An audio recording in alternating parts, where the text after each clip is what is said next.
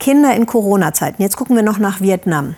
Das Land, fast so groß wie Deutschland, hat sich erfolgreich vor der Pandemie geschützt.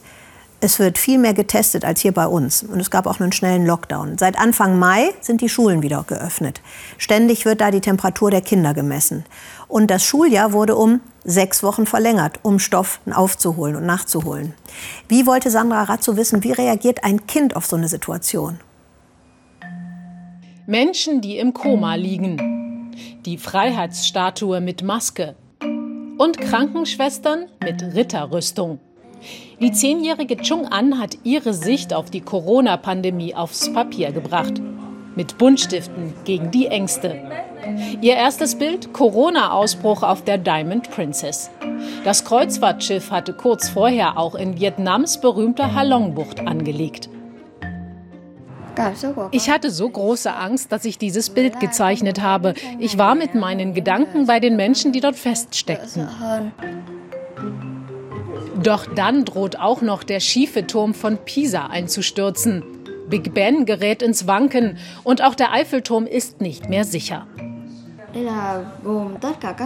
Das hier sollen all die betroffenen Länder sein. Die Viren habe ich farbig gezeichnet, die Länder im Hintergrund aber verblassen, weil das Virus sie schon vereinnahmt hat. Und dann brechen sie zusammen, genau wie die Wirtschaft.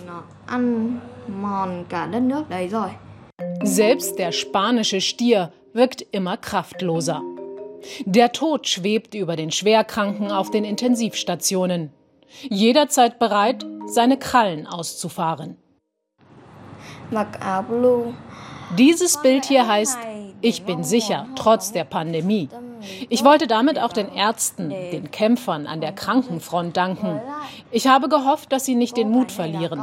Das Mädchen in der Mitte bin ich und um mich herum alles, was in meiner Fantasie passiert.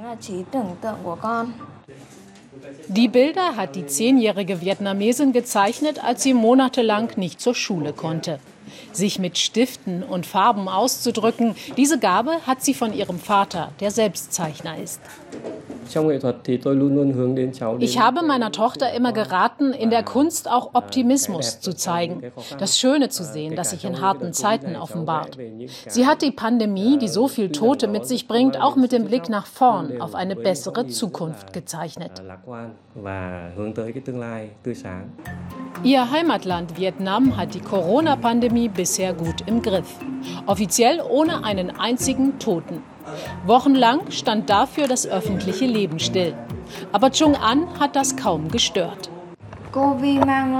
Durch Covid-19 ist unsere Natur sauberer geworden, weil es keinen Verkehr mehr gab. Plötzlich waren die Bäume grüner. Und unsere Familie war sehr glücklich, weil wir alle zu Hause waren und viel mehr Zeit füreinander hatten. Chung An und ihre Schwester gehen seit Mitte Mai wieder zur Schule. Fürs Zeichnen bleibt nun deutlich weniger Zeit. Doch Chung An ist sich nun sicher, sie will mal als Künstlerin ihr Geld verdienen. Wenn sie groß ist, und die Pandemie hoffentlich lange vorbei.